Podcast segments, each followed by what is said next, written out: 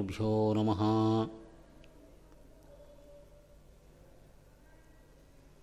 ನರಸಿಂಹೋಖಿಲಾಜ್ಞಾನಮತಧ್ವಾಂತದಿವಾಕರಃ ಜಯತ್ಯಮಿತಸಜ್ಞಾನಸುಖಶಕ್ತಿಪಯೋನಿಧಿಃ ಅಭ್ರಮಂ ಭಂಗರಹಿತಂ ಅಜಡಂ ವಿಮಲಂ ಸದಾ ಆನಂದತೀರ್ಥಮತುಲಂ ಭಜೆ ತಾಪತ್ರಯಾಪಹಂ.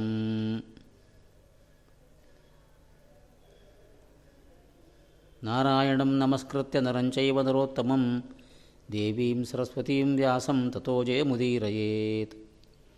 ಅವಿಕಾರಾಯ ಶುದ್ಧಾಯ ನಿತ್ಯಾಯ ಪರಮಾತ್ಮನೇ ಸದೈಕರೂಪರೂಪಾಯ ವಿಷ್ಣವೇ ಸರ್ವಜಿಷ್ಣವೇ.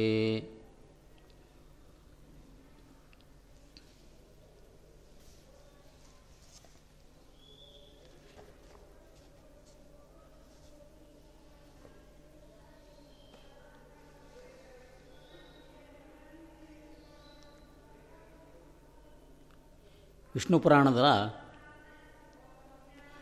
4ನೇ ಅಂಶದ ಆರಂಭದ 5 ಅಧ್ಯಾಯಗಳ ವಿಷಯಗಳನ್ನು ಒಂದು ತಾಸಿನ ಪ್ರವಚನದಲ್ಲಿ ಹೇಳಬೇಕು ಅಂತ ವ್ಯವಸ್ಥಾಪಕರು ತಿಳಿಸಿದ್ದಾರೆ. ಜೊತೆಗೆ ಆಚಮನದ ಬಗ್ಗೆ 5 ನಿಮಿಷ ತಿಳಿಸಬೇಕು ಅಂತ ವ್ಯವಸ್ಥಾಪಕರು ತಿಳಿಸಿದ್ದಾರೆ. ಅದರಂತೆ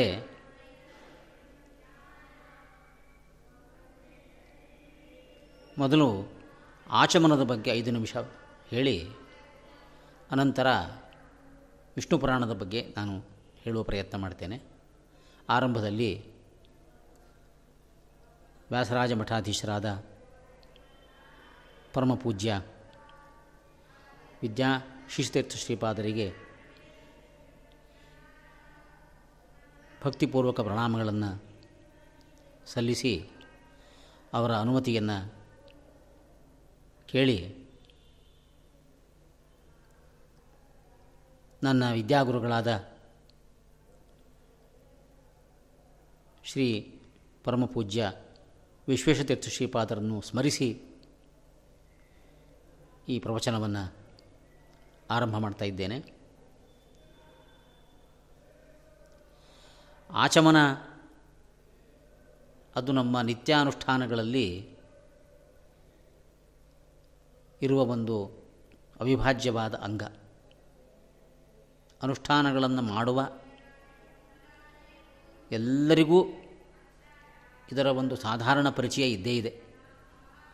ಅನುಷ್ಠಾನವನ್ನು ತುಂಬ ಉತ್ಕೃಷ್ಟವಾಗಿ ಮಾಡುವವರು, ಮಧ್ಯಮ ರೀತಿಯಲ್ಲಿ ಮಾಡುವವರು, ತುಂಬ ಸಾಧಾರಣವಾಗಿ ಮಾಡುವವರು ಎಲ್ಲರಿಗೂ ಆಚಮನ ಈ ಕ್ರಿಯೆ ಗೊತ್ತಿದೆ. ಎಲ್ಲರಿಗೂ ಗೊತ್ತಿರುವಂತೆ ಅದರಲ್ಲೂ ಸಾಧಾರಣ ರೀತಿಯ ಅನುಷ್ಠಾನವನ್ನು ಮಾಡುವವರಿಗೆ ಗೊತ್ತಿರುವಂತೆ ಒಂದು ಉದ್ಧರಣೆಯಿಂದ ಅಂಗೈಯಲ್ಲಿ ನೀರು ಹಾಕಿಕೊಂಡು ಕೇಶವಾಯ ಸ್ವಾಹ, ನಾರಾಯಣಾಯ ಸ್ವಾಹ, ಮಾಧವಾಯ ಸ್ವಾಹ ಅಂತ ಹೇಳ್ಕೊಳ್ತಾ ಒಂದೊಂದೇ ಸ್ವಾಹಾಕಾರದಿಂದ ಆ ನೀರನ್ನು ಕುಡಿಯುವ ಕ್ರಿಯೆ. ಆಚಮನ ಅಂದರೆ ಆ ನೀರನ್ನು ಕುಡಿಯುವ ಕ್ರಿಯೆ. ಆಮೇಲೆ ಇನ್ನು 21 ಭಗವನ್ನಾಮಗಳನ್ನು ಉಚ್ಚಾರಣೆ ಮಾಡಿಕೊಳ್ತಾ ಶರೀರದ ಬೇರೆ ಬೇರೆ ಅವಯವಗಳನ್ನು ಸ್ಪರ್ಶ ಮಾಡಿಕೊಳ್ಳುವುದು. ಹಾಗೆ ಮಾಡುವುದರಿಂದ ಇಡೀ ಶರೀರಕ್ಕೆ ಶುದ್ಧಿ ಉಂಟಾಗತ್ತೆ ಅಂತ ನಮ್ಮ ಪರಂಪರೆ ನಮಗೆ ತಿಳಿಸಿದೆ.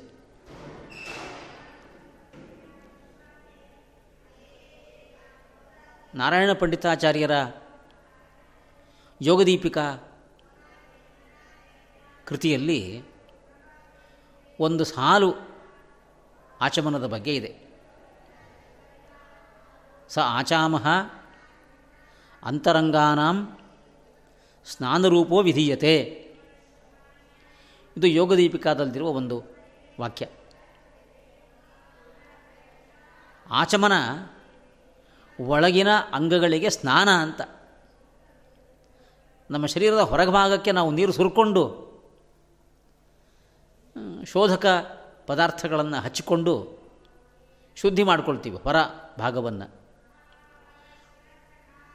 ಒಳಗಿನ ಅಂಗಗಳ ಶುದ್ಧಿ ಆಗಲಿಕ್ಕೆ ಈ ಆಚಮನ ಒಂದು ಸಾಧನ.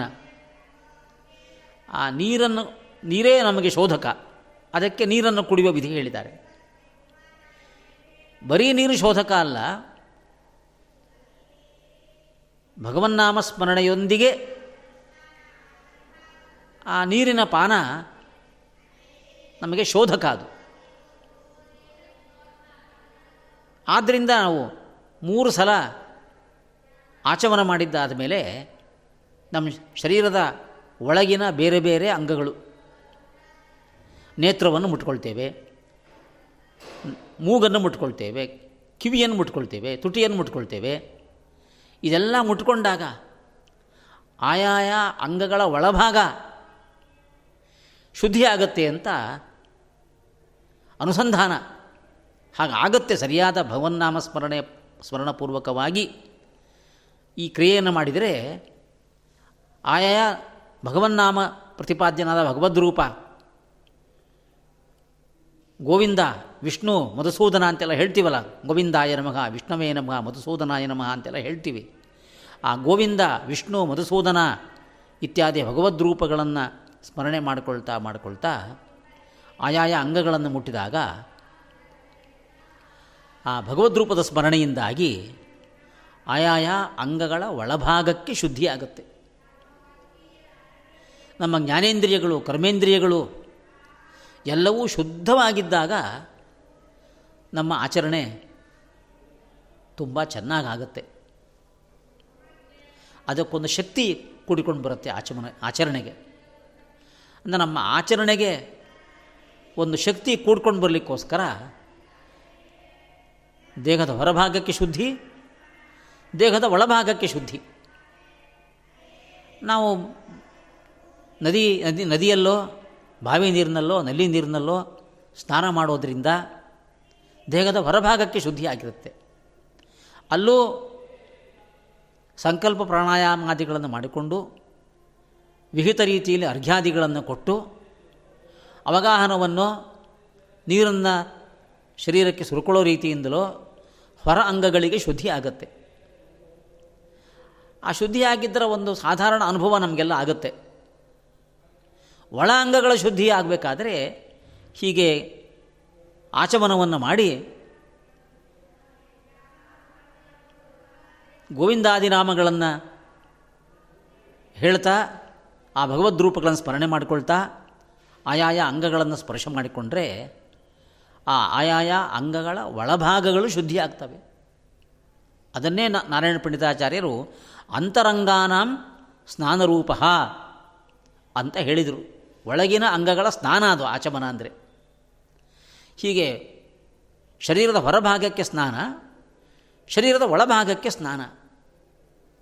ಈ ಸ್ನಾನದಲ್ಲಿ ನೀರನ್ನು ಸಾಧನವಾಗಿ ಬಳಸುವುದರ ಜೊತೆಗೆ ಭಗವನ್ನಾಮೋಚ್ಚಾರಣೆ, ಭಗವದ್ರೂಪಗಳ ಸ್ಮರಣೆ, ಇದರಿಂದ ಈ ಒಳಗೆ ಹೊರಗೆ ಎಲ್ಲ ಶುದ್ಧಿಯಾಗಿ ಮುಂದೆ ಮಾಡಬೇಕಾದ ಅನುಷ್ಠಾನಕ್ಕೆ ಒಂದು ಪಾವಿತ್ರ್ಯ ಸಿಗುವಂತೆ ಸಿದ್ಧತೆ ಆಗತ್ತೆ. ಆ ಅನುಷ್ಠಾನದ ಪೂರ್ವ ಸಿದ್ಧತೆ ಈ ಆಚಮನ. ಅನುಷ್ಠಾನ ಚೆನ್ನಾಗಾಗಲಿಕ್ಕೆ ಬೇಕಾದ ಪಾವಿತ್ರ್ಯವನ್ನು ಸಂಪಾದನೆ ಮಾಡಿಕೊಳ್ಳುವುದು ಈ ಆಚಮನದ ಉದ್ದೇಶ. ಇದರಲ್ಲಿ ಶ್ರೌತ ಆಚಮನ, ಸ್ಮಾರ್ತ ಆಚಮನ ಅಂತ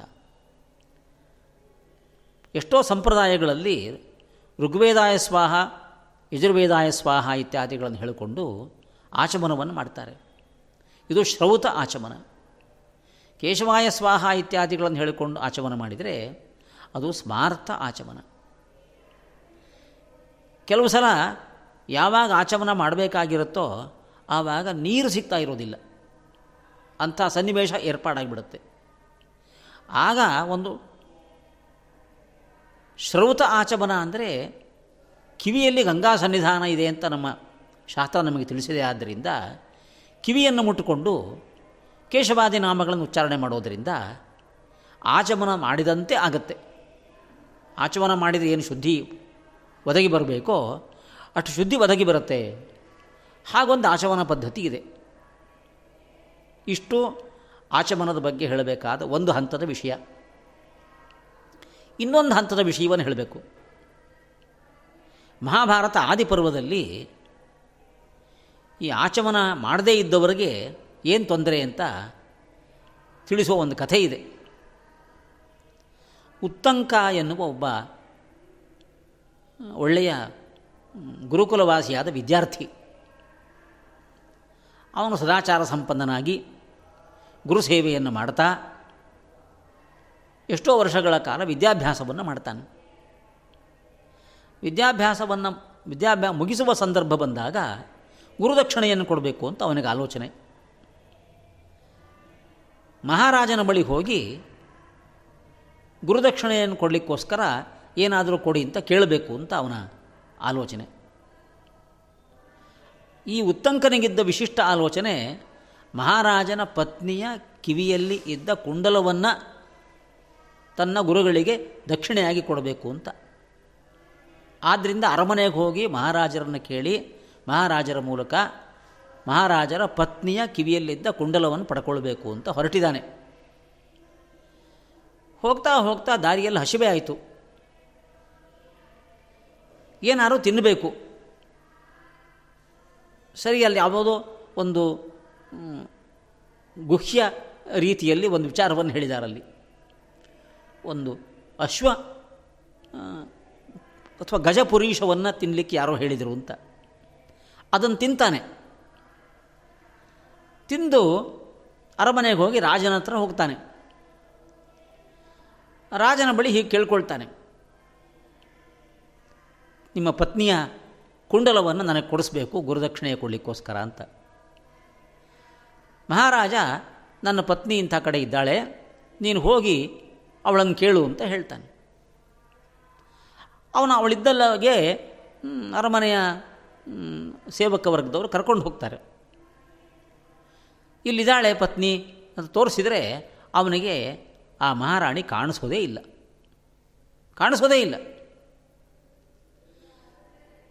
ಈ ರಾಜನ ಬಳಿ ವಾಪಸ್ ಬಂದು, ಮಹಾರಾಣಿಯವರು ಇಲ್ಲೇ ಇಲ್ಲ, ನೀವು ಸುಮ್ಮನೆ ಕಳಿಸಿದ್ದೀರಿ ಅಂತ ಹೇಳ್ತಾನೆ. ಆಮೇಲೆ ವಿಚಾರ ಮಾಡಿದಾಗ ಆ ಮಹಾರಾಜನೇ ಹೇಳ್ತಾನೆ, ನೀನು ಉಚ್ಛಿಷ್ಟ ಆಗಿದೆಯಾ, ಉಚ್ಛಿಷ್ಟ ಆದ್ದರಿಂದ ನಿನಗೆ ಮಹಾರಾಣಿ ಕಾಣಿಸ್ತಾ ಇಲ್ಲ ಅಂತ. ಮಹಾಭಾರತದ ಮಾತು ಹೀಗಿದೆ ನೋಡಿ, ನಿಯತಂ ಭವಾನ್ ಉಚ್ಛಿಷ್ಟ ಸ್ಮರತಾವತ್ ನಹಿ ಸಾ ಕ್ಷತ್ರಿಯ ಉಚ್ಛಿಷ್ಟೇನ ಅಶುಚಿನ ಶಕ್ಯ ದ್ರಷ್ಟುಂ ಪತಿವ್ರತಾತ್ವಾತ್ ಸಾ ಏಷ ನ ಅಶುಚೇರ್ ದರ್ಶನಮುಪೈತಿ ಇತಿ. ಆ ರಾಜ ಹೇಳಿದ ಮಾತು ಅಂತ ಈ ಮಾತು ಮಹಾಭಾರತದಲ್ಲಿ ಬಂದಿರೋದು. ಕಾಣಿಸೋದಿಲ್ಲ, ನಿನ್ನ ಪತ್ನಿ ಇಲ್ಲ ಅಂತ ಹೇಳಿದಾಗ ನಿನ್ನ ನಿಶ್ಚಿತವಾಗಿ ನೀನು ಉಚ್ಛಿಷ್ಟ ಆಗಿದೆಯಾ. ನಿಯತಂ ಭವಾನ್ ಉಚ್ಛಿಷ್ಟ, ನೀನು ಉಚ್ಛಿಷ್ಟ ಆಗಿದೆಯಾ. ಈ ವಿಷಯವನ್ನು ನಿನ್ನ ಗಮನಕ್ಕೆ ತಂದ್ಕೋ. ಆ ನನ್ನ ಪತ್ನಿ ಮಹಾರಾಣಿ ಉಚ್ಛಿಷ್ಟ ಆಗಿರುವ ಅಶುಚಿ ವ್ಯಕ್ತಿಗಳಿಗೆ ಕಾಣಿಸೋದಿಲ್ಲ, ಅಂಥವ್ರು ಅವಳನ್ನು ನೋಡಲಿಕ್ಕಾಗೋದಿಲ್ಲ. ಅವಳಲ್ಲಿ ಅಂಥ ಪತಿವ್ರತ ಧರ್ಮ, ಪತಿವ್ರತಾ ಶಕ್ತಿ ಇದೆ. ಅಶುಚಿಯಾದವರಿಗೆ ಅವಳು ಕಾಣಿಸೋದಿಲ್ಲ ಅಂತ ಮಹಾರಾಜ ಹೇಳ್ತಾನೆ. ಮಹಾರಾಜ ಇಷ್ಟು ಹೇಳಿದ ಮೇಲೆ ಅವನಿಗೆ ನೆನಪಾಗುತ್ತೆ, ಹೌದು ನಾನು ದಾರಿಯಲ್ಲಿ ಬರ್ತಾ ಏನೋ ತಿಂದಿದ್ದೀನಿ, ತಿಂದವನು ಆಚಮನ ಮಾಡಿಲ್ಲ ಅಂತ. ಮಯಾತು ಭಕ್ಷಿತಂ ನೋಪಸ್ಪೃಷ್ಟಂ ಆಗಚ್ಛತ, ಮಯಾತು ಭಕ್ಷಿತಂ ನೋಪಸ್ಪೃಷ್ಟಂ ಆಗಚ್ಛತ ಅಂತ ಅವನಿಗೆ ನೆನಪಾಗತ್ತೆ. ಹೌದು, ದಾರಿಯಲ್ಲಿ ಏನೋ ಆಹಾರ ತಿಂದಿದ್ದೆ, ತಿಂದು ಮುಗಿದ ಮೇಲೆ ನಾನು ಆಚಮನ ಮಾಡದೆ ಬಂದುಬಿಟ್ಟಿದ್ದೀನಿ ಅಂತ ನೆನಪಾಗಿ ಹೇಳ್ತಾನವನು. ಇದೇ ನೋಡಪ್ಪ ನೀನು ಮಾಡಿರೋ ಉಲ್ಲಂಘನೆ, ಸದಾಚಾರದ ಉಲ್ಲಂಘನೆ, ಆಚಮನ ಮಾಡಿಲ್ಲ, ಆದ್ದರಿಂದ ಆ ಹೇಳಿದ ಮೇಲೆ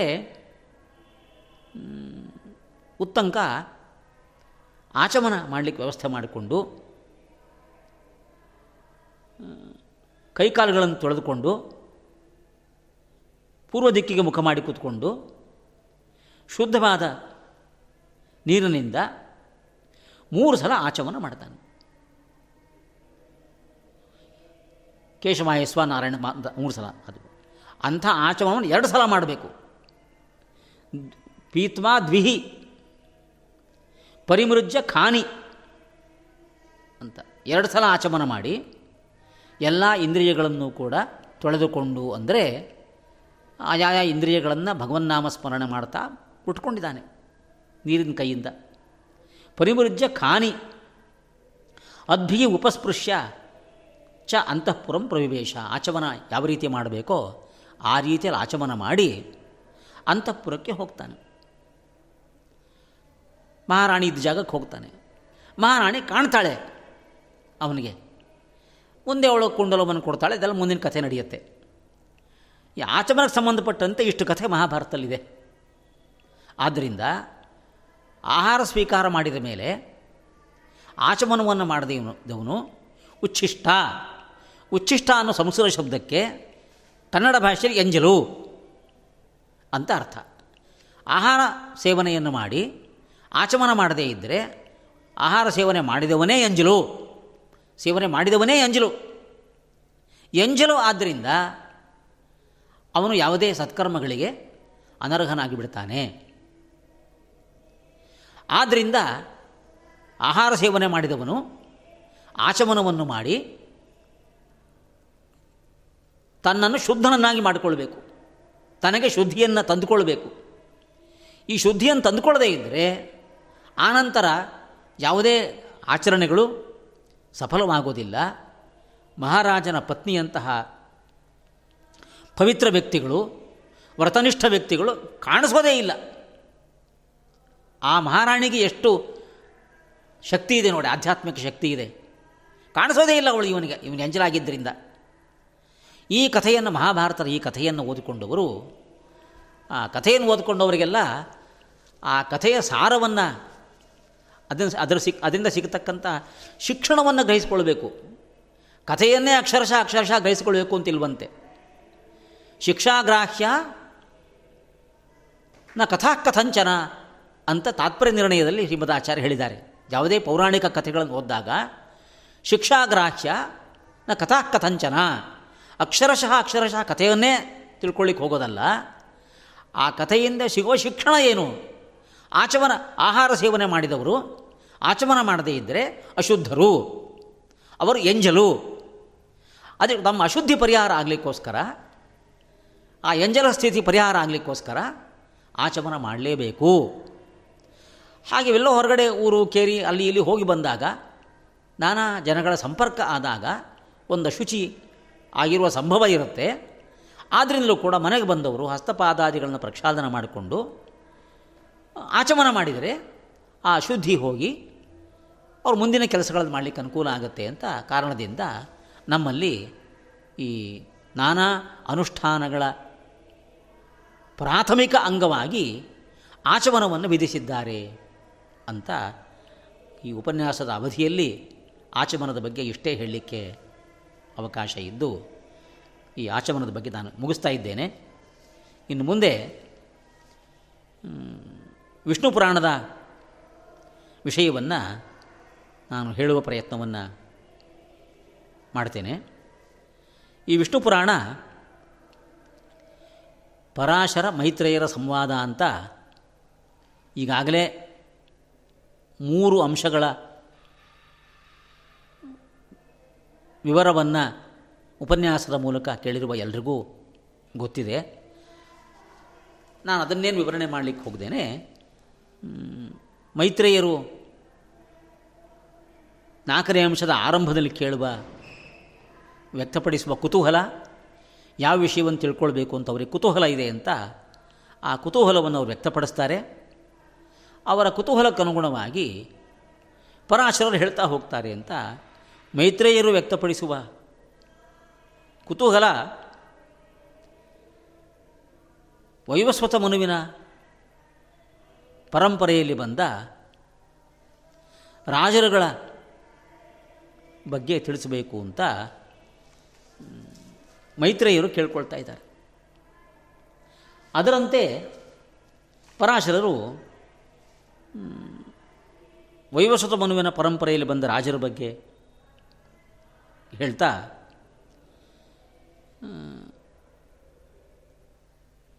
ಆ ಪರಂಪರೆಯಲ್ಲಿ ಮೊದಲು ಬ್ರಹ್ಮದೇವರ ಆವಿರ್ಭಾವವನ್ನು ಹೇಳ್ತಾರೆ.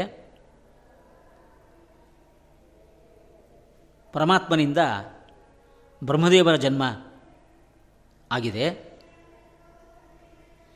ಬ್ರಹ್ಮದೇವರ ಬಲ ಹೆಬ್ಬೆರಳಿನಿಂದ ದಕ್ಷ ಪ್ರಜಾಪತಿಗೆ ಜನ್ಮ ಆಗಿದೆ. ದಕ್ಷ ಪ್ರಜಾಪತಿಯ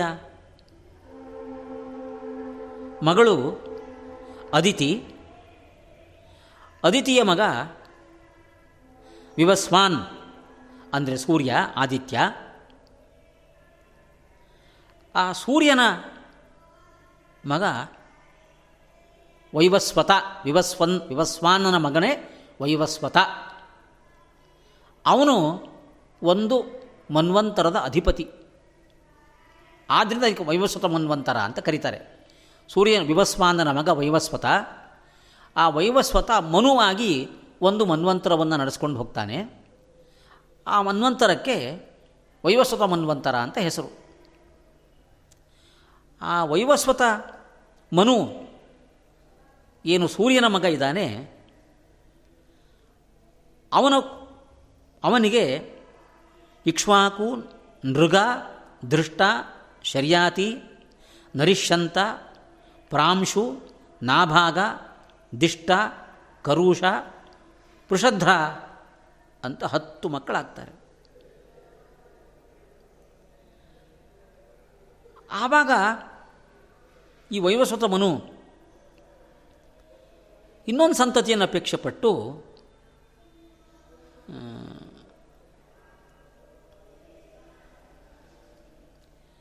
ಮಿತ್ರಾವರುಣ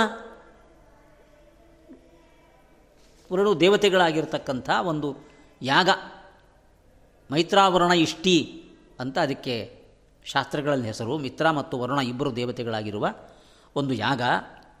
ಆ ಮಿತ್ರಾವರುಣರ ಇಷ್ಟಿಯನ್ನು ಆ ಮನು ಮಾಡ್ತಾನೆ.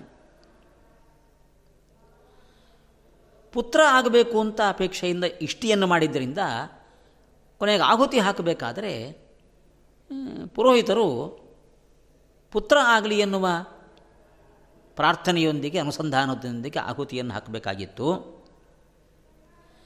ಏನೋ ತಪ್ಪು ಮಾಡಿಬಿಟ್ರು ಆಹುತಿ ಹಾಕೋರು.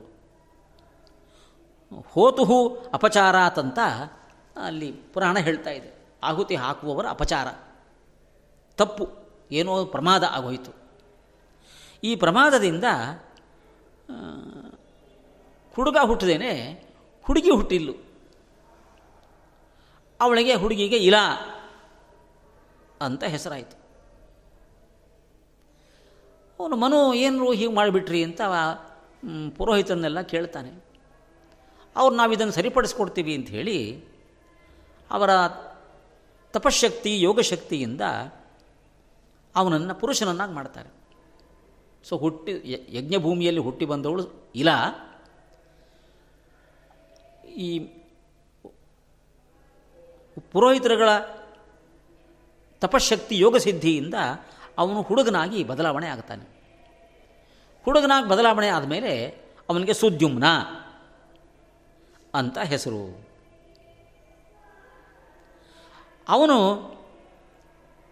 ಹೀಗೆ ತನ್ನ ಎಲ್ಲ ಗೆಳೆಯರ ಜೊತೆ ಒಂದು ಕಡೆ ವಿಹಾರಕ್ಕೆ ಹೋದ. ಶಿವಪಾರ್ವತಿಯರು ವಿಹಾರ ಮಾಡುವ ಸ್ಥಳ, ಅಲ್ಲಿಗೆ ಹೋದಾಗ ಅವರು ಆ ಜಾಗಕ್ಕೆ ಯಾರು ಬರಬಾರ್ದು ಒಂದು ನಿರ್ಬಂಧ ಇರುತ್ತೆ. ಆ ಜಾಗಕ್ಕೆ ಪ್ರವೇಶ ಮಾಡಿದವರು ಹೆಣ್ಣಾಗಿಬಿಡಲಿ ಅಂತ ಒಂದು ಶಾಪ ಅಥವಾ ಅಪೇಕ್ಷೆ ಆ ಶಿವಪಾರ್ವತಿಯರದ್ದಿರುತ್ತೆ. ಅಂತಹ ಸ್ಥಳಕ್ಕೆ ಇವರು ಹೋಗಿದ್ದರಿಂದ ಈ ಸುದ್ಯುಮ್ನ ಮತ್ತು ಅವನ ಜೊತೆ ಹೋದವರೆಲ್ಲ ಹೆಣ್ಣಾಗಿಬಿಡ್ತಾರೆ. ಹೀಗೆ ಹೆಣ್ಣಾಗಿ ಮನೆಗೆ ಹೋಗ್ಲಿಕ್ಕೆ ಆಗದೇನೆ ಯಾವುದೋ ಒಂದು ಆಶ್ರಮದ ಬಳಿ ತಿರುಗಾಡ್ಕೊಂಡಿರ್ತಾನೆ. ಅಲ್ಲೇ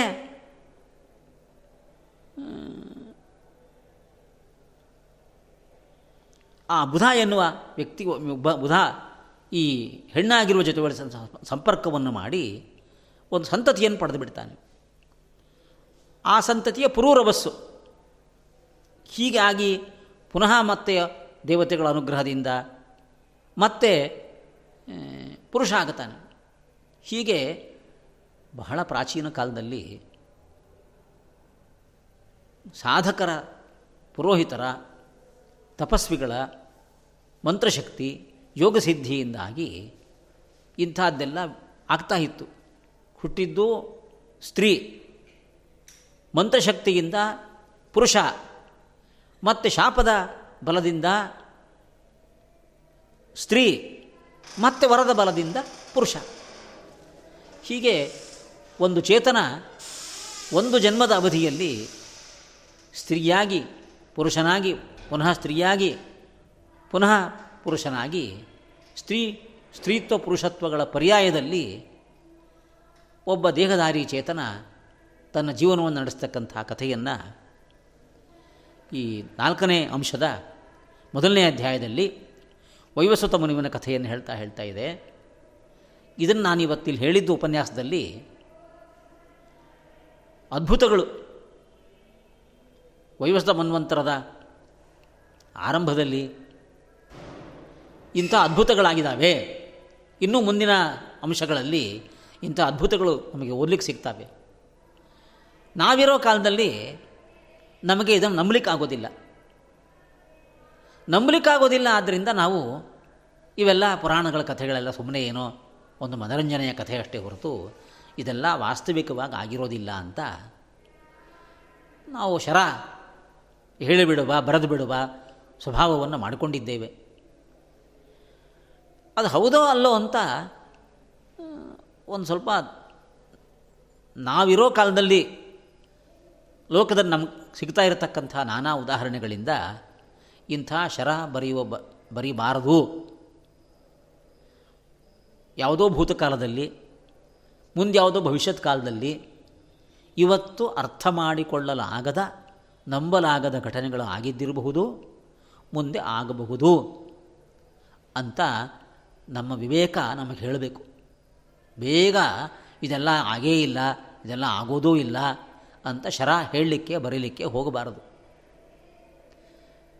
ಈಗ ಒಂದು 65-70-75 ವರ್ಷ ಆಗಿರುವವರು ತಮ್ಮ ಪೂರ್ವ ಜೀವನವನ್ನು ಅವಲೋಕನ ಮಾಡಿಕೊಂಡ್ರೆ, ಅವರ ವಯಸ್ಸು 20-25-30 ಆಗಿದ್ದಾಗ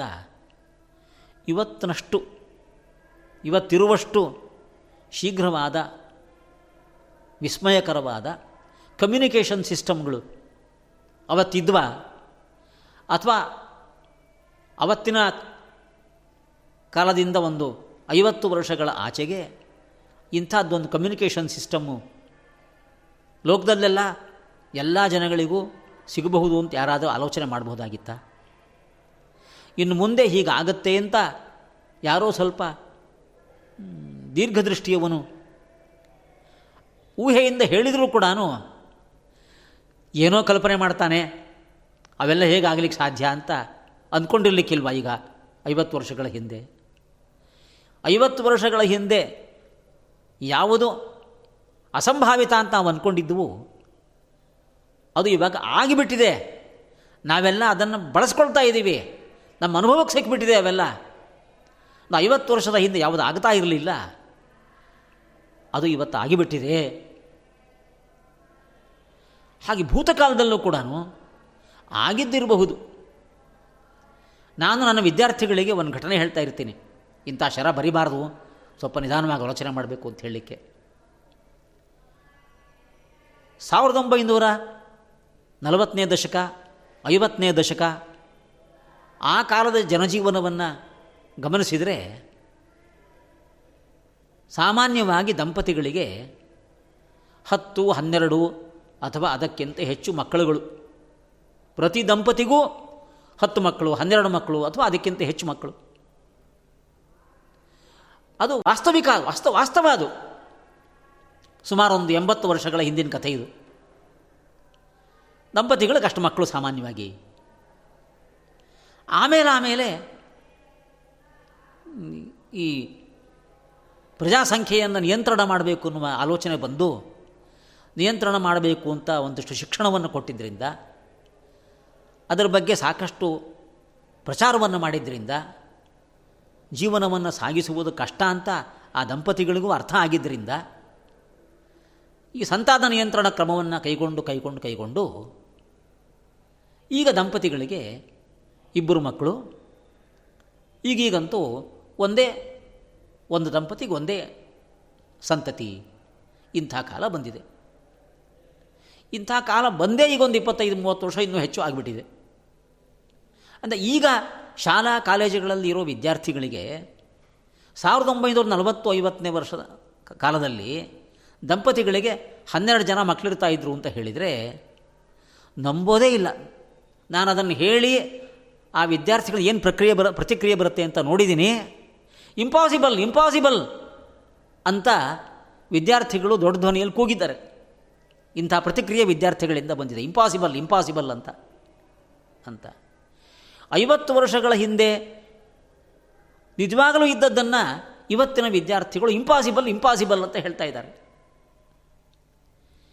50 ವರ್ಷಗಳ ಅನಂತರ ಹಿಂದೆ ಆಗಬಹುದು ಅಂತ ಯಾರಾದರೂ ಊಹೆಯನ್ನು ಹೇಳಿದರೆ ಇಂಪಾಸಿಬಲ್ ಅಂತ ಅವತ್ತವರು ಪ್ರತಿಕ್ರಿಯೆ ಮಾಡಿದ್ದಾರೆ.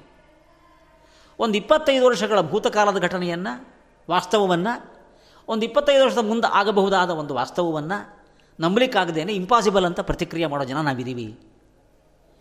ಇಂಥ ಪ್ರತಿಕ್ರಿಯೆ ತಪ್ಪು ಅಂತ ನಾವಿರೋ ಕಾಲ ನಮಗೇ ಮನವರಿಕೆ ಆಗಿದೆ. ಇಂಥ ಪ್ರತಿಕ್ರಿಯೆಗಳು ತಪ್ಪು ಅಂತ, ಇಷ್ಟೊಂದು 25 ವರ್ಷದ ಭೂತಕಾಲದ ವಿಚಾರವೇ ತಪ್ಪು ಅಂತ ಮನವರಿಕೆ ಆಗಿರಬೇಕಾದ್ರೆ 1000 ವರ್ಷಗಳ ಹಿಂದಿನ ಘಟನೆಯನ್ನು ನಮ್ಮ ಗ್ರಂಥಗಳು ಹೇಳಿದರೆ ಅದರ ಬಗ್ಗೆ ಇಂಪಾಸಿಬಲ್ ಅಂತಾಗಲಿ, ಏನೋ ಕಾಕ್ ಆ್ಯಂಡ್ ಬುಲ್ ಸ್ಟೋರಿ ಅಂತಾಗಲಿ ಪ್ರತಿಕ್ರಿಯೆಗಳನ್ನು ಬೇಗ ಅಂಥ ಪ್ರತಿಕ್ರಿಯೆಗಳನ್ನು ಮಾಡಬಾರದು. ತುಂಬ ಅಧ್ಯಯನ ಮಾಡಬೇಕು, ತುಂಬ ಸಂಶೋಧನೆ ಮಾಡಬೇಕು. ಎಷ್ಟು ಅಧ್ಯಯನ ಸಂಶೋಧನೆ ಮಾಡಿದರೂ ಕೂಡ ಕೆಲವು ಪ್ರಶ್ನೆಗಳಿಗೆ ಉತ್ತರ ಸಿಗೋದಿಲ್ಲ. ಕಾಲಗತಿಯೇ ಹಾಗೆ. ಕಾಲ ಮುಂದೋಗ್ತಾ ಹಿಂದಿನ ಎಷ್ಟೋ ವಿಷಯಗಳಿಗೆ ಯಾಕೆ ಹೀಗಾಯಿತು ಅನ್ನೋಕ್ಕೆ ಉತ್ತರ ಸಿಕ್ಕೋದೇ ಇಲ್ಲ. ಅಂಥ ಸ್ಥಿತಿ ಈ ಜಗತ್ತಿನ ಸ್ವರೂಪದಲ್ಲೇ ಹೀಗಿದೆ. ಆದ್ದರಿಂದ ವಿವೇಚನೆ ಇರತಕ್ಕಂಥವರು ಬೇಗ ಪ್ರತಿಕ್ರಿಯೆಗಳನ್ನು ಮಾಡಬಾರ್ದು. ಏನೋ ಅರ್ಥ ಮಾಡ್ಕೊಳ್ಳಿ ಪ್ರಯತ್ನ ಮಾಡಬೇಕು ಅಂತ ಹೇಳ್ತಾ ಮುಂದೆ ಹೋಗಬೇಕಷ್ಟೇ ಹೊರತು ನಿರಾಕರಣೆಯ ಪ್ರತಿಕ್ರಿಯೆಯನ್ನು, ಅನಾದರದ ಪ್ರತಿಕ್ರಿಯೆಯನ್ನು ಬೇಗ ಮಾಡಬಾರದು ಅಂತ ಈ ಇಲಾಸುದ್ದೀಮ್ನರ ಕಥೆಯ ಪ್ರಸಂಗದಲ್ಲಿ ಒಂದು ಶರ ನಾನು ಹೇಳ್ತಾ ಇದ್ದೇನೆ. ಇವತ್ತಿನ ಕಾಲದವ್ರು ನಾವು ಇಂಥದ್ದೊಂದು ಶರವನ್ನು ಹೇಳೋದಾಗಲಿ ಬರೆಯೋದಾಗಲಿ ಮಾಡಬೇಕಾದ್ರೆ ಬಹಳ ಎಚ್ಚರದಿಂದ ಇರಬೇಕು ಅಂತ. ಅಲ್ಲಿಂದ ಮುಂದಕ್ಕೆ ಈ 1ನೇ ಅಂಶದಲ್ಲಿ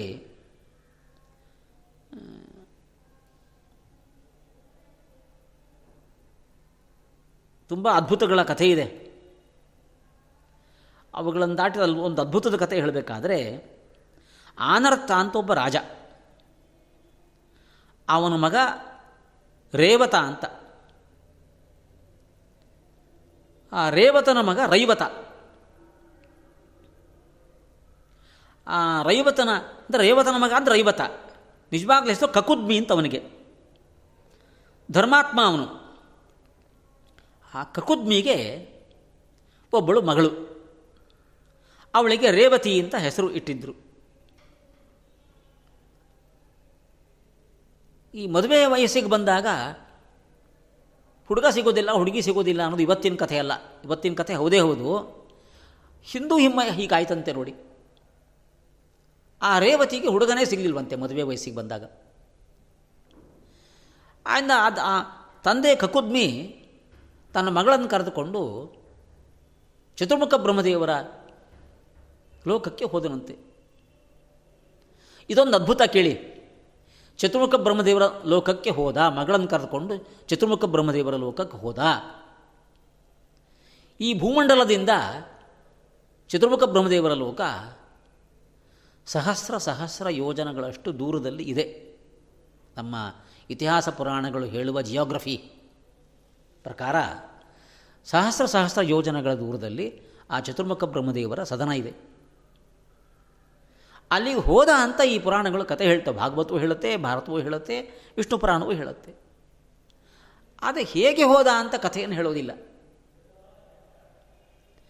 ಆದರೆ ನಮಗೆ ಈ ಪ್ರಾಚೀನ ಗ್ರಂಥಗಳನ್ನು ಓದ್ತಾ ಓದ್ತಾ, ಅದರಲ್ಲೂ ವಿಶೇಷವಾಗಿ ಯೋಗಕ್ಕೆ ಸಂಬಂಧಪಟ್ಟ ಗ್ರಂಥಗಳನ್ನು ಓದ್ತಾ ಓದ್ತಾ, ಯೋಗಶಕ್ತಿಯಿಂದ ಇಂಥದ್ದೆಲ್ಲ ಮಾಡ್ತಾ ಇದ್ದರು ಹಿಂದಿನವರು ಅಂತ ಅರ್ಥ ಮಾಡ್ಕೊಳ್ಳಿಕ್ಕೆ ಅವಕಾಶ ಇದೆ.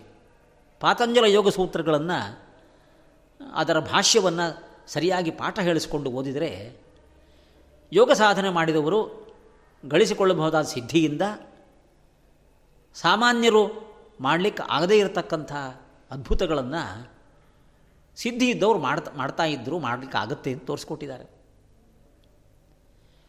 ಆಗ ಯೋಗಸಿದ್ಧಿಯ ಮೂಲಕ ಈ ಕಕುದ್ಮಿ ತನ್ನ ಮಗಳನ್ನು ಕರೆದುಕೊಂಡು ಬ್ರಹ್ಮದೇವರ ಲೋಕಕ್ಕೆ ಹೋಗಿದ್ದ ಅಂತ ನಾವು ಅರ್ಥ ಮಾಡಿಕೊಳ್ಬೇಕು. ಯೋಗಸಿದ್ಧಿಯಿಂದ ಇವೆಲ್ಲ ಸಾಧ್ಯವಾಗತ್ತೆ ಅಂತ. ಸರಿ, ಕರೆದುಕೊಂಡು ಹೋದ. ಅಲ್ಲಿ ಬ್ರಹ್ಮದೇವರ ಸದನದಲ್ಲಿ ಗಂಧರ್ವರಿಂದ ಗಾಯನ ನಡೆದಿತ್ತಂತೆ. ಆ ಸಂಗೀತ ಕಚೇರಿ ನಡೆದಿತ್ತು, ಅವರೆಲ್ಲ ಕೂತ್ಕೊಂಡಿದ್ದರು. ಇವನು ಹೋಗಿ ತನ್ನ ಮಗಳ ಜೊತೆ ಕಚೇರಿಲಿ ಕೂತ್ಕೊಂಡ್ಬಿಟ್ಟ. ಕಚೇರಿ ಮುಗೀತು. ಕಚೇರಿ ಮುಗಿದ ಮೇಲೆ ಬ್ರಹ್ಮದೇವರನ್ನು ಕಂಡು ನಮಸ್ಕಾರ ಮಾಡಿ ಮಾತಾಡಿಸಿ, ಹೀಗೆ ನನ್ನ ಮಗಳಿಗೆ ಯಾರು ವರ ತೋರಿಸಿ ಅಂತ ಬ್ರಹ್ಮದೇವರನ್ನು ಕೇಳ್ತಾನೆ.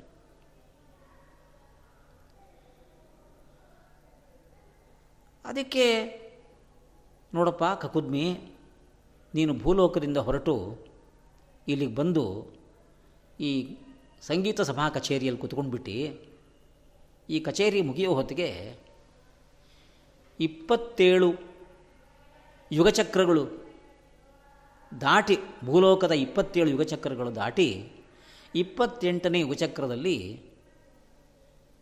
ದ್ವಾಪರ ಯುಗ ಮುಗಿತಾ ಬಂದಿದೆ. ಇನ್ನೇನು ಕಲಿಯುಗ ಆರಂಭ ಆಗುವ ಸಮಯ ಹತ್ತಿರದಲ್ಲಿದೆ. ಕಲಿಯುಗದ ಆರಂಭ 27 ಚತುರ್ಯುಗಗಳು ದಾಟಿ ಹೋಗಿದ್ದಾವೆ. ಯಾರ್ಯಾರೆಲ್ಲ ನಿನ್ನವರು ಅಂತ ಇದ್ದಾಗ ನೀನು ಅಲ್ಲಿಂದ ಹೊರಟು ಬಂದಿದೆಯೋ ಅವರು, ಅವರ ಪರಂಪರೆಯವರು ಯಾರೂ ಭೂಲೋಕದಲ್ಲಿಲ್ಲ ಇವಾಗ ಅಂತ ಬ್ರಹ್ಮದೇವರು ಹೇಳ್ತಾರೆ. ಸರಿ, ಹೀಗೇನು ಮಾಡಬೇಕು ಅಂತ ಆ ಕಕುದ್ಮಿ ಕೇಳ್ತಾನೆ. ಏನು ಮಾಡಬೇಕು ಕೇಳಿದ್ದಕ್ಕೆ, ಈಗ ಭೂಲೋಕಕ್ಕೆ ವಾಪಸ್ ಹೋಗು, ಅಲ್ಲಿ ಕೃಷ್ಣ ಬಲರಾಮ ಇದ್ದಾರೆ, ಈಗಿನ ಕಾಲದವರೆಲ್ಲ ಇದ್ದಾರಲ್ಲಿ, ಆ ಬಲರಾಮನಿಗೆ ನಿನ್ನ ಮಗಳನ್ನು ಕೊಟ್ಟು ಮದುವೆ ಮಾಡುವಂತ ಬ್ರಹ್ಮದೇವರು ಹೇಳ್ತಾರೆ. ಅದರಂತೆ ಭೂಲೋಕಕ್ಕೆ ವಾಪಸ್ ಬರ್ತಾನೆ. ಅಲ್ಲಿ ಕೃಷ್ಣ ಬಲರಾಮರನ್ನು ಕಾಣಲಿಕ್ಕೆ ಹೋಗ್ತಾನೆ. ಈ ಕಕುದ್ಮಿ ಮತ್ತು ಅವನ ಮಗಳು, ಒಂದು ಅಂದಾಜು ಹೇಳ್ತೇನೆ, ಅಷ್ಟು ನಂಗೆ ಸರಿಯಾಗಿ ಗೊತ್ತಿಲ್ಲ, ಒಂದು 12 ಅಡಿಯೋ 18 ಅಡಿಯೋ ಉದ್ದದ ಶರೀರ ಹೊಂದಿದ್ದಾರೆ. ಈ ಕೃಷ್ಣ ಬಲರಾಮ ಮೊದಲಾದ ಅವತ್ತಿನ ಕಾಲದ ಪ್ರಜೆಗಳು 5.5 ಅಡಿ 6 ಅಡಿ ಇಂಥ ದೇಹವನ್ನು ಹೊಂದಿದ್ದಾರೆ. ಒಬ್ರಿಗೊಬ್ರಿಗೇನು ಹೊಂದಾಣಿಕೆಯೇ ಇಲ್ಲ, ನಂಬಲಿಕ್ಕಾಗೋದಿಲ್ಲ. ಇಂಥ ಪ್ರಸಂಗ ಆಗೋಯ್ತಂತೆ ನೋಡಿ. ವರ್ಷಗಳು ಉರುಳ್ತಾ ಈ ಮಾನವರ ಶರೀರದಲ್ಲಿ ಎಂತೆಂಥ ಬದಲಾವಣೆಗಳಾಗಿಬಿಡ್ತಾವೆ, ಅವರ ಸಾಮರ್ಥ್ಯದಲ್ಲಿ ಎಂಥ ಬದಲಾವಣೆಗಳು ಆಗಿಬಿಡ್ತಾವೆ. ಒಂದು 12 ಅಡಿ 14 ಅಡಿ ಎತ್ತರ ಇದ್ದವರು ಒಂದು ಕಾಲದಲ್ಲಿ, ಈಗ 6 ಅಡಿಯ ಎತ್ತರ ಇದ್ದುಬಿಟ್ರೆ ಭಾಳ ಎತ್ತರ ಅನ್ನುವಂಥ ಕಾಲ. ಹೀಗಾಯ್ತಂತೆ. ಸರಿ, ಅವನು ಬಂದ. ಬ್ರಹ್ಮದೇವ್ರ ಹತ್ರ ಹೋಗಿ ಬಂದಿದ್ದೀನಿ, ಅವ್ರು ಹೇಳಿದ್ದಾರೆ ನೀವು ಮದುವೆ ಮಾಡ್ಕೊಳ್ಬೇಕು ಅಂತ ಬಲರಾಮನನ್ನು ಕೇಳ್ತಾರೆ. ಬಲರಾಮ ಅದನ್ನು ಒಪ್ಕೊಳ್ತಾನೆ. ರೇವತಿಯನ್ನು ಮದುವೆ ಮಾಡಿಕೊಳ್ಬೇಕು. ಬಲರಾಮ ತನ್ನ ಆಯುಧ ನೇಗಿಲನ್ನು ಆ ಹುಡುಗಿ ರೇವತಿಯ ತಲೆ ಮೇಲೆ, ಹೆಗಲ ಮೇಲೆ ಇಟ್ಟು ಒತ್ತಾನಂತೆ, ಪ್ರೆಸ್ ಮಾಡ್ತಾನಂತೆ. ಪ್ರೆಸ್ ಮಾಡಿದರೆ ಅವಳು ಆ ಕೃಷ್ಣ ಬಲರಾಮರು ಇದ್ದ ಕಾಲ, ದ್ವಾಪರ ಯುಗದ ಕೊನೆಯ ಕಾಲ, ಆ ಕಾಲದಲ್ಲಿ ಇರತಕ್ಕಂಥ ಜನರು ಯಾವ ಗಾತ್ರದವರೋ ಆ ಗಾತ್ರದವರೇ ಆಗಿಬಿಡ್ತಾಳಂತೆ. ಅದಕ್ಕೆ ಸರಿಯಾಗಿ ದೇಹದ ಎಲ್ಲ ಅಂಶಗಳು ಹೊಂದಾಣಿಕೆ ಆಗಿಬಿಡ್ತವೆ. ಆಪಾದ ಮೌಲಿ, ಕಾಲಿನಿಂದ ತಲೆಯವರೆಗೂ ಹೊರಾಂಗಗಳು ಒಳಾಂಗಗಳು ಎಲ್ಲವೂ ಅಷ್ಟು ಬದಲಾವಣೆ ಆಗಿಬಿಡ್ತಾವಂತೆ. ಸರಿ, ಮದುವೆ ಆಗ್ತಾನೆ. ಇದು ನಮ್ಮ ಕಾಲದ ದೃಷ್ಟಿಯಿಂದ 1000 ವರ್ಷಗಳ ಹಿಂದೆ ನಡೆದಿರುವ ಒಂದು ಘಟನೆ. ನಮಗೆ ನಂಬಲಿಕ್ಕಾಗದೇ ಇರತಕ್ಕಂತಹ ಘಟನೆ, ಅದ್ಭುತ ರಮಣೀಯವಾದ ಘಟನೆ. ಇಂಥದ್ದೆಲ್ಲ ಸಿದ್ಧಿಗಳು. ಒಂದೊಂದು ಕಾಲಕ್ಕೆ ಇನ್ನೊಂದು ಕಾಲಕ್ಕೂ ಇಂಥ ವ್ಯತ್ಯಾಸಗಳಿರ್ತವೆ.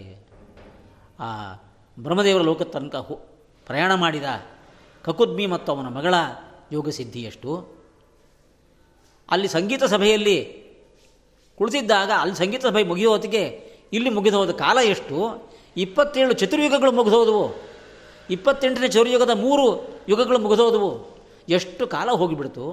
ಅಲ್ಲಿಗೂ ಇಲ್ಲಿಗೂ ಕಾಲದ ಲೆಕ್ಕಾಚಾರಗಳಲ್ಲಿ ಎಂಥ ವ್ಯತ್ಯಾಸ ಇದೆ. ಆಮೇಲೆ ವಾಪಸ್ ಬಂದಿದ್ದು ಹೀಗಳು ಶರೀರವನ್ನು ಅವತ್ತಿನ ಕಾಲ ಜನದ ಗಾತ್ರಕ್ಕೆ ಕುಗ್ಗಿಸಿದ್ದು ಎಲ್ಲ ಎಂಥ ಘಟನೆಗಳಿವೆಲ್ಲ. ನಮ್ಮ ಮಹಾಭಾರತವೋ ಭಾಗವತವೋ ವಿಷ್ಣು ಪುರಾಣವೋ ಪ್ರಾಚೀನ ಕಾಲದ ಚರಿತ್ರೆಯನ್ನು ಹೇಳಬೇಕಾದರೆ ಇಂಥ ಅದ್ಭುತವನ್ನು ಹೇಳುತ್ತೆ. ಒಂದು ರೀತಿ ಅದ್ಭುತ, ಒಂದು ರೀತಿ ವಾಸ್ತವ. ನಮಗೆ ಇವೆಲ್ಲ ಇವತ್ತು ಅನುಭವಕ್ಕೆ ಸಿಗೋ ವಿಷಯ ಅಲ್ಲ. ಆದ್ದರಿಂದ ಅದ್ಭುತ, ಇವತ್ತು ಅದ್ಭುತ ಅಂತ ನಮಗನ್ಸೋದು ಒಂದು ಕಾಲಕ್ಕೆ ವಾಸ್ತವ. ಅಂಥ ಘಟನೆಗಳನ್ನು ಈ ವಿಷ್ಣು ಪುರಾಣ 4ನೇ ಅಂಶದಲ್ಲಿ ಹೇಳ್ತಾ ಇದೆ ಅಂತ.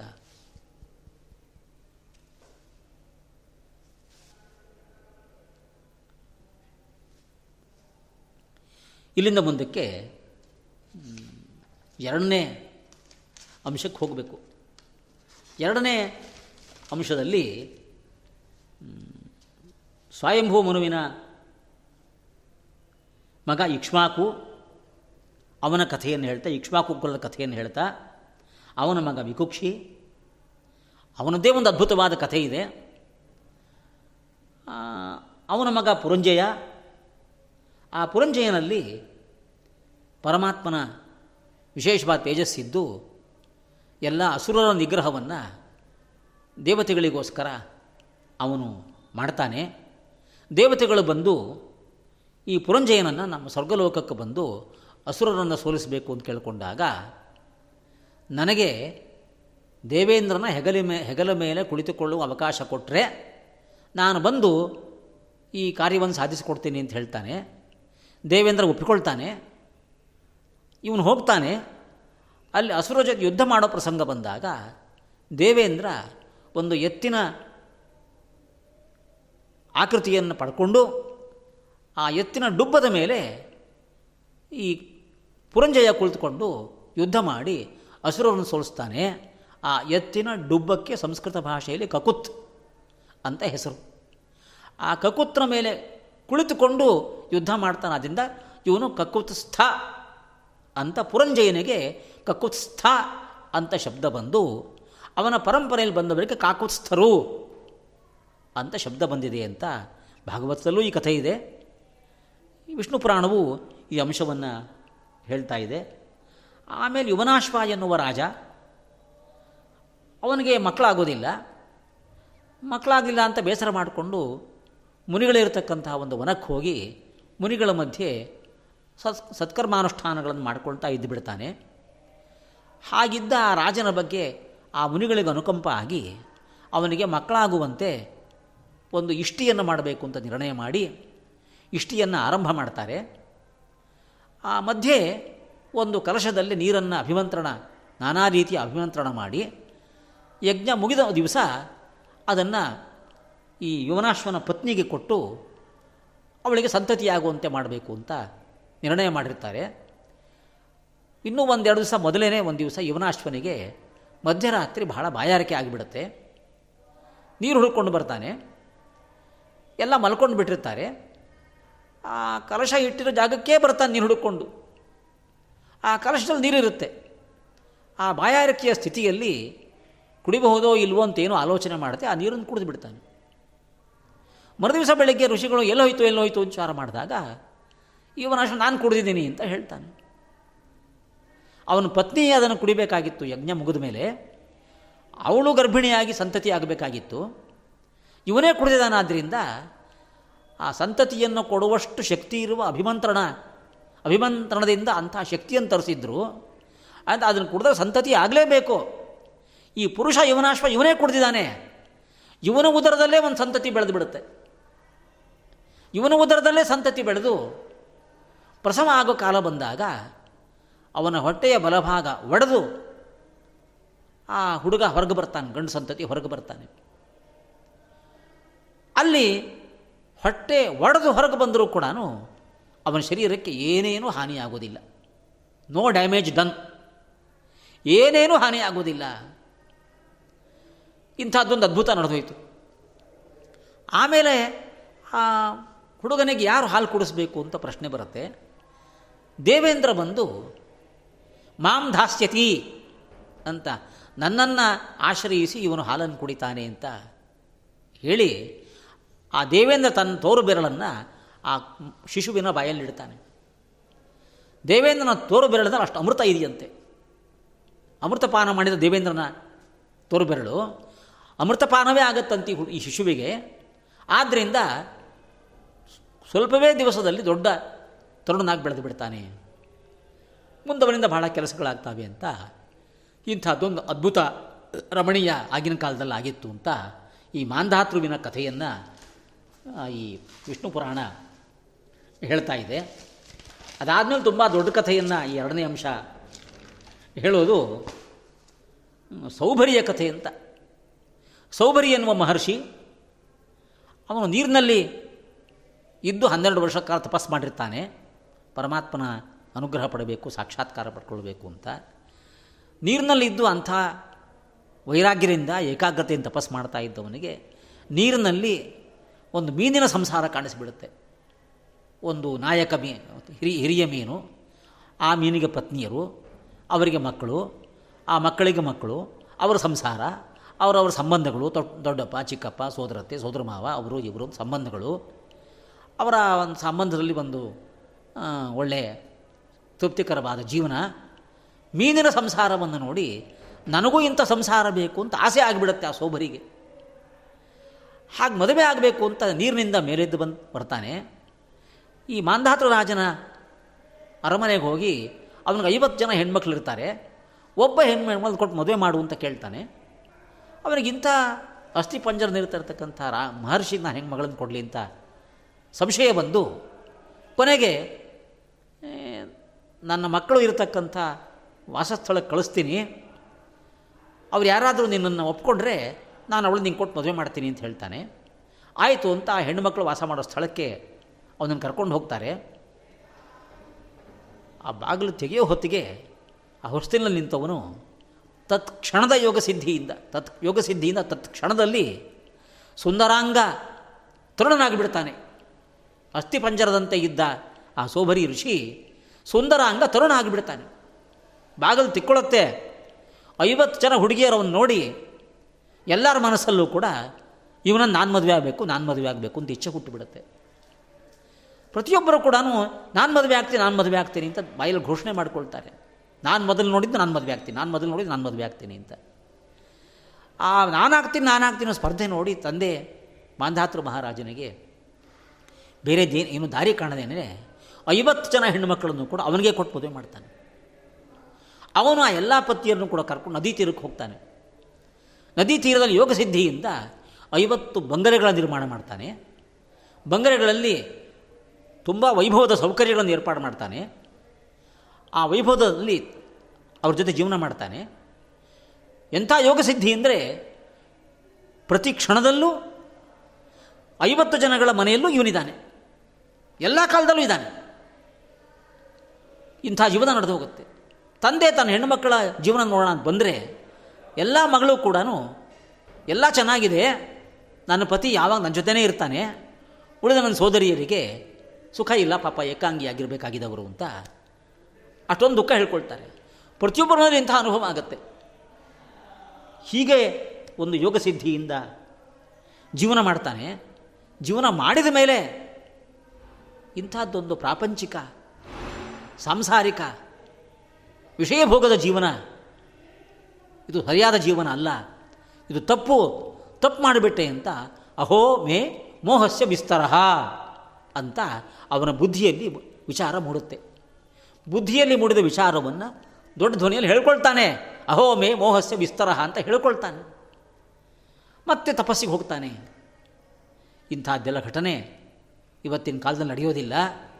ಬಹಳ ಪ್ರಾಚೀನ ಕಾಲದಲ್ಲಿ ಜನಜೀವನ ಹೀಗಿತ್ತು, ಸಾಧಕರು ಹೀಗಿದ್ದರು ಅಂತ ನಾವು ಈ ಪ್ರಸಂಗದಿಂದ ಅರ್ಥ ಮಾಡಿಕೊಳ್ಬೇಕು. ಇನ್ನು ಮೂರನೇ ಅಂಶ, ನಾಲ್ಕನೇ ಅಂಶ ಹೇಳಿದೆ. ಈ ಮೂರನೇ ಅಂಶ ನಾಲ್ಕನೇ ಅಂಶಗಳ ವಿಷಯವನ್ನು ತುಂಬ ಸಂಕ್ಷೇಪವಾಗಿ ಹೇಳಬೇಕು. ಸಂಕ್ಷೇಪವಾಗಿ ಹೇಳಲಿಕ್ಕೆ ಹೊರಟಾಗ ಮೂರನೇ ಅಂಶದಲ್ಲಿ ಮುಖ್ಯವಾಗಿ ಸತ್ಯವ್ರತ ಎನ್ನುವ ವ್ಯಕ್ತಿ, ಅವನು ತ್ರಿಶಂಕು ಆದ ಪ್ರಸಂಗ ಅಂತ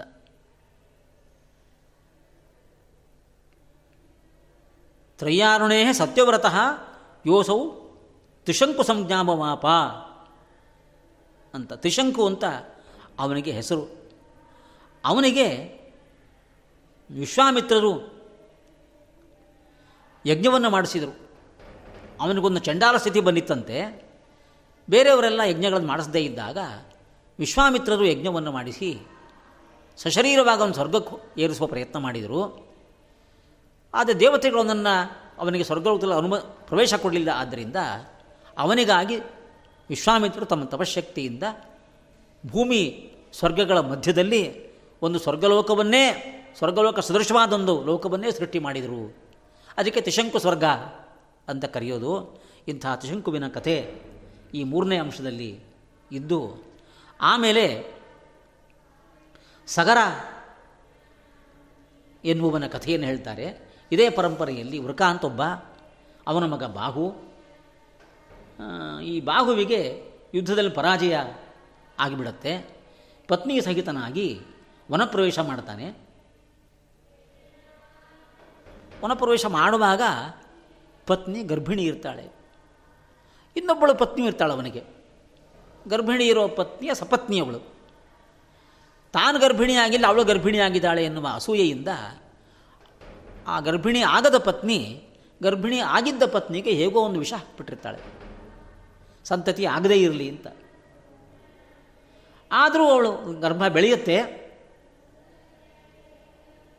ಹೇಗೋ ಮುಂದುವರಿಯುತ್ತೆ.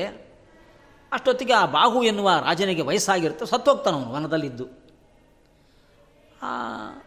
ಗರ್ಭಿಣಿಯಾಗಿರುವ ಪತ್ನಿ ತನ್ನ ಪತಿ ಮರಣ ಆಗಿದೆ, ಆದ್ದರಿಂದ ಪತಿಯ ಚಿತೆಯಲ್ಲೇ ನಾನು ಏರಿ ಸಹಗಮನ ಮಾಡಿಬಿಡ್ತೀನಿ ಅಂತ ಹೊರಟಿದ್ದಾಗ ಆ ಗರ್ಭಿಣಿ ಸಹಗಮನ ಮಾಡೋದು ಬೇಡ ಅಂಥೇಳಿ ಅಲ್ಲೇ ಹತ್ತಿರದಲ್ಲಿ ಸಾಧನೆ ಮಾಡಿಕೊಂಡಿದ್ದು ಔರ್ವ ಎನ್ನುವ ಋಷಿ ಅವನು ಬಂದು ತಡಿತಾನೆ.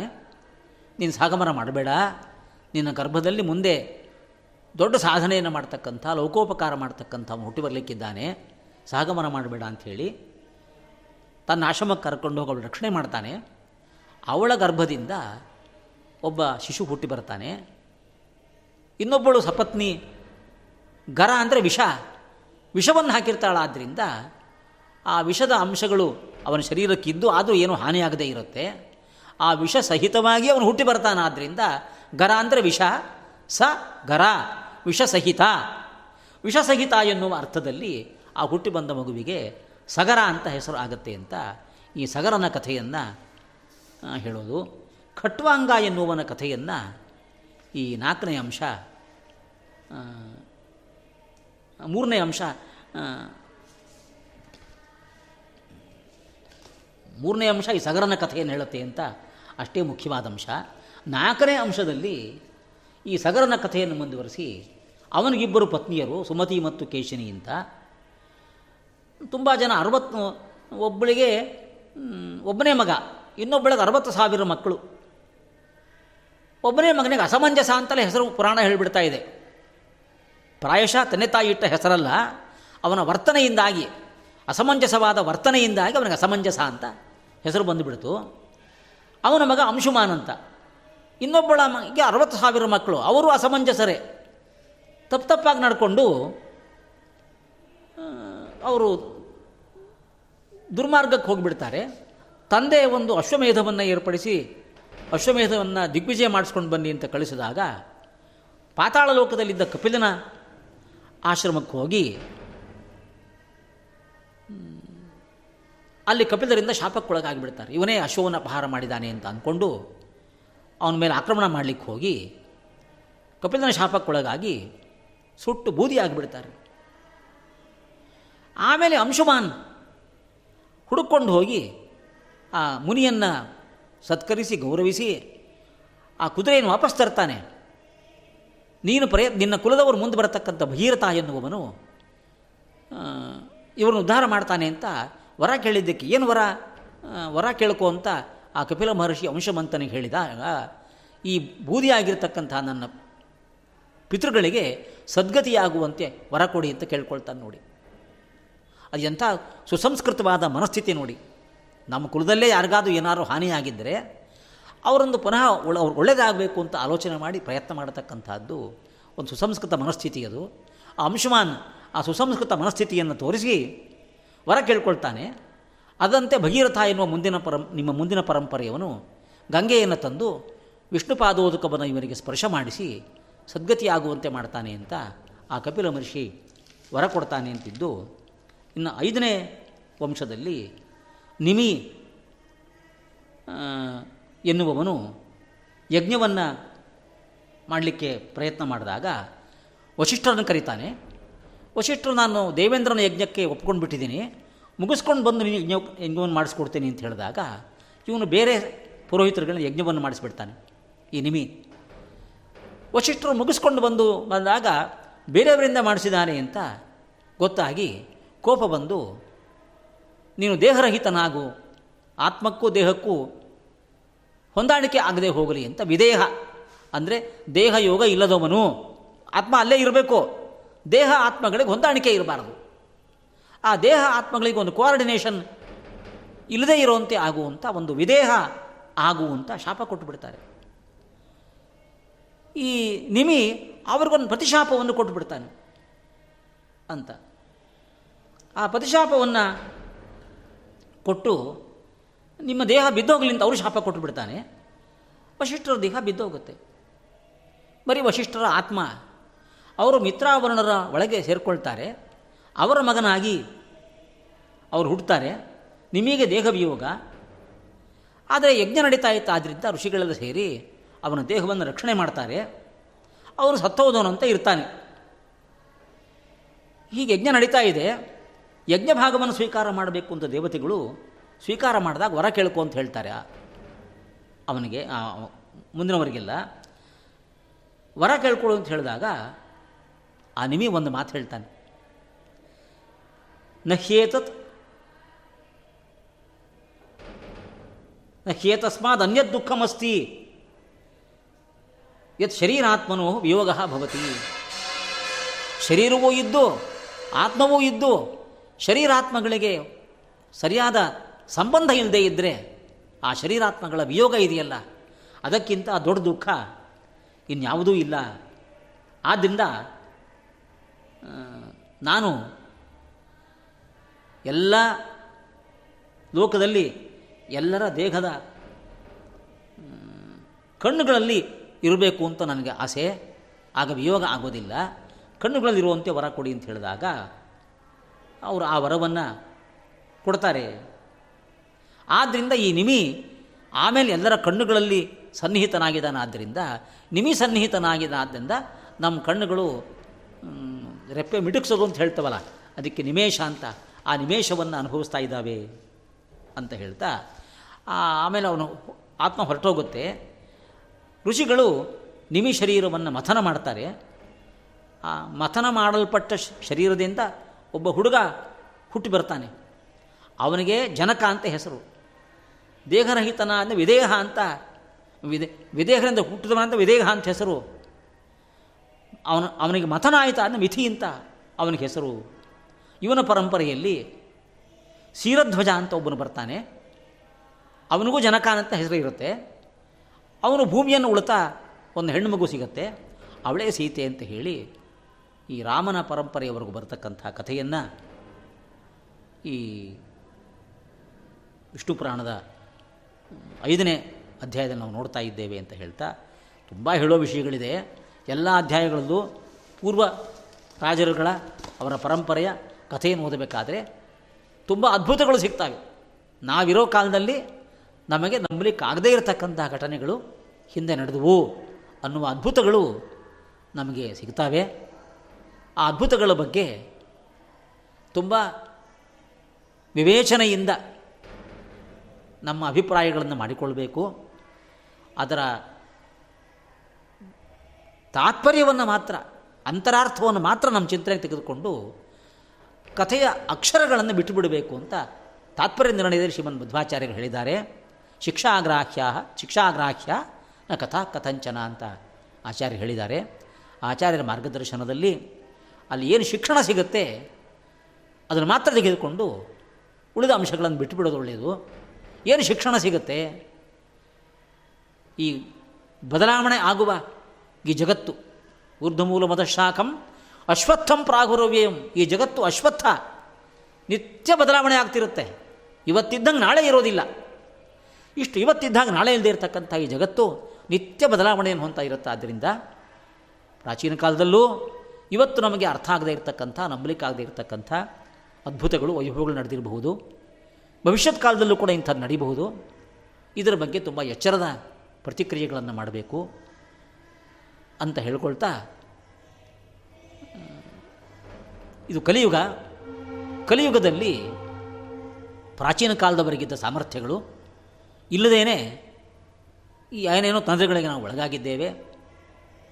ಒಂದು ಕಾಲದಲ್ಲಿ ಕ್ಷತ್ರಿಯರೋ ಬ್ರಾಹ್ಮಣರೂ ಆಗಿದ್ದವರು ಮುಂದಿನ ಮುಂದಿನ ಕಾಲದಲ್ಲಿ ನಾನಾ ವಿಧವಾದ ಅನಾಚಾರಗಳಿಂದ ಬೇರೆ ಬೇರೆ ಒಂದು ಶಾಪಗಳನ್ನು ಪಡೆದು ಇವತ್ತು ಕಾಣ್ತಾ ಇರತಕ್ಕಂತಹ ಬೇರೆ ಅವೈದಿಕ ಮಾರ್ಗದ ಜೀವನವನ್ನು ಮಾಡುವಂತೆ ಆಗಿ ಅವರ ಸಂತತಿಗಳೇ ಬೆಳೆದು ಬೆಳೆದು ವೇದ ವಿರೋಧಿ ವರ್ಗದ ಸಂಖ್ಯೆ ಜಾಸ್ತಿಯಾಗಿ ಇವತ್ತು ವೇದಾನುಯಾಯಿಗಳಿಗೆ ಒಂದು ಸ್ವಲ್ಪ ಕಷ್ಟ ಆಗಿರತಕ್ಕಂತಹ ಕಾಲ ಬಂದಿದೆ.